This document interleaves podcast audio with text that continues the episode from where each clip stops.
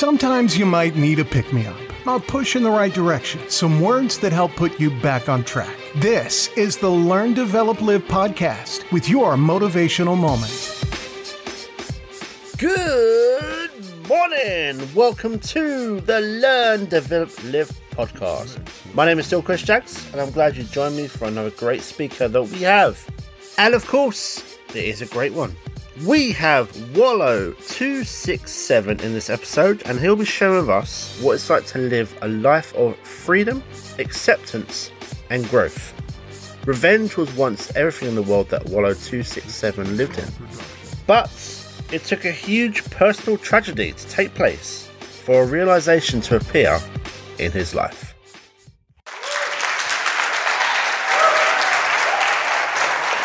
And I forgave my brother's killer. But before I get there, I want to tell you about my journey. A couple days after I turned 11, I got locked up for armed robbery. Seven days after that, I got locked up for armed robbery again. Months later, I was sent away for a year, juvenile facilities. I spent five years in the juvenile system. When I turned 17, I caught two armed robberies and got caught with two firearms, and I went to prison for 20 years. I walked out of prison February 18th, 2017. I've been home for 20 months out of prison. Now, I come from a place where revenge is king. Revenge is healing. The place that I come from, revenge is on the same level as water, clothing, and shelter, the ghetto. Me and my brother, as kids, he was everything to me. He was older than me. But what was important was me and him used to go see my stepfather in prison. Dallas Penitentiary in Pennsylvania. That same prison we used to go see my stepfather at in the 80s, 1998, me and my stepfather were cellmates in that prison. And in 2005, me and my brother were cellmates in that prison. When my brother left prison, that was the last time I seen him. He left prison in 2008. And on September 14th, around about 1240 in the morning. He went to go to the store to my, for my grandmother.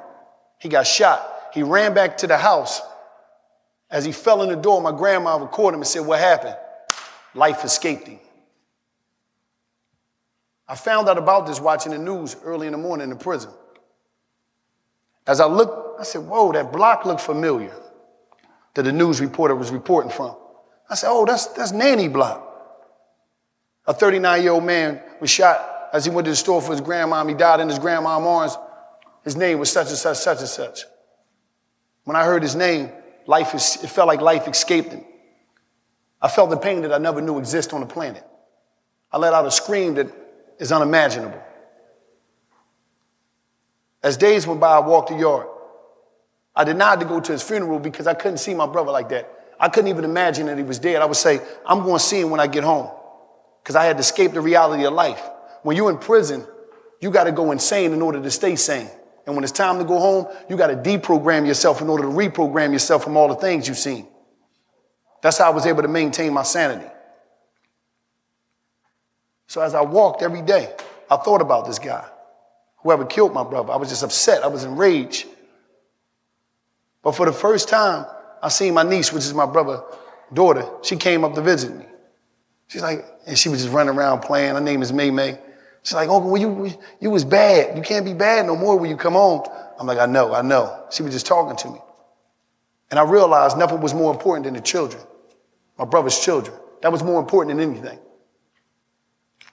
Could I have went home, get a gun? Could I have called some homies to get a gun? Sure. That's no problem because I had access to that world. Remember, I was married to the streets of Philadelphia since I was nine.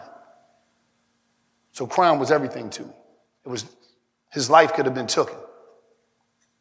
But I said, us humans always ask for something that we're not willing to deliver forgiveness. I said, I wasn't able to travel, even move around in the prison, holding on to this, this anger that was on me, holding on to the get back. And I said, I'm ready to go home, but how I'm going to be receptive, receptive to all the great things that life have to offer if I'm carrying this baggage inside of me. I got to make some space for me. And I said, raising My brother, children is more important than the revenge that we love so much, that's so close to our heart, that's so close to our approach to life in the ghetto. I let it go. The most powerful thing that you can do in life is forgive. A lot of us, we hold, we, everybody in this room is holding on to something that, that really don't matter. And then you wonder why you can't grow, why you can't glow. Because you holding on to yesterday. Yesterday, you keep holding on to yesterday, you ain't gonna be blessed with tomorrow. Every day I'm blessed. Because if you breathe and you winning. I walk these all across the country. I speak to the children. I speak to corporations. I speak everywhere. But as I speak, and as you see me, I have invisible shackles on me. I get off parole October 29th, 2048 for two armed robberies and two firearms. That's my reality. But even with that on me, I don't even feel it. Because to be able to forgive, to be able to know that this guy is somewhere out here, and I hope that God put something on his heart. I don't, I don't care about him. I don't, I don't care about him going to jail. I don't care about him getting something happen to him. Because that's not going to bring Stephen Peoples back. I'm not going to, I'm not going to let anger supersede everything in life. No, that's, that's not the approach. And I advise you to do the same. There's somebody in your life that you, you got to forgive. Be big. Make that phone call. It's family, it's a friend, whether it's a coworker. Talk to them and reach out. If I can forgive, you can forgive. Think about that. God, oh God, we always asking God to forgive us every time we sin. We always want to be forgiven, but we won't forgive. I've done some bad things in my life. I robbed, I cheated, stole. I was a criminal in every way. All of my homies, they're gone. As I walk the streets that we once controlled, I'm the only one there. It's a desert. And I hope they was forgiven for those that died, for those that's doing life in prison that would never come back. But as I walk these streets, as I go from city to city, I empower everybody else, and I'm going to empower you today. Forgive.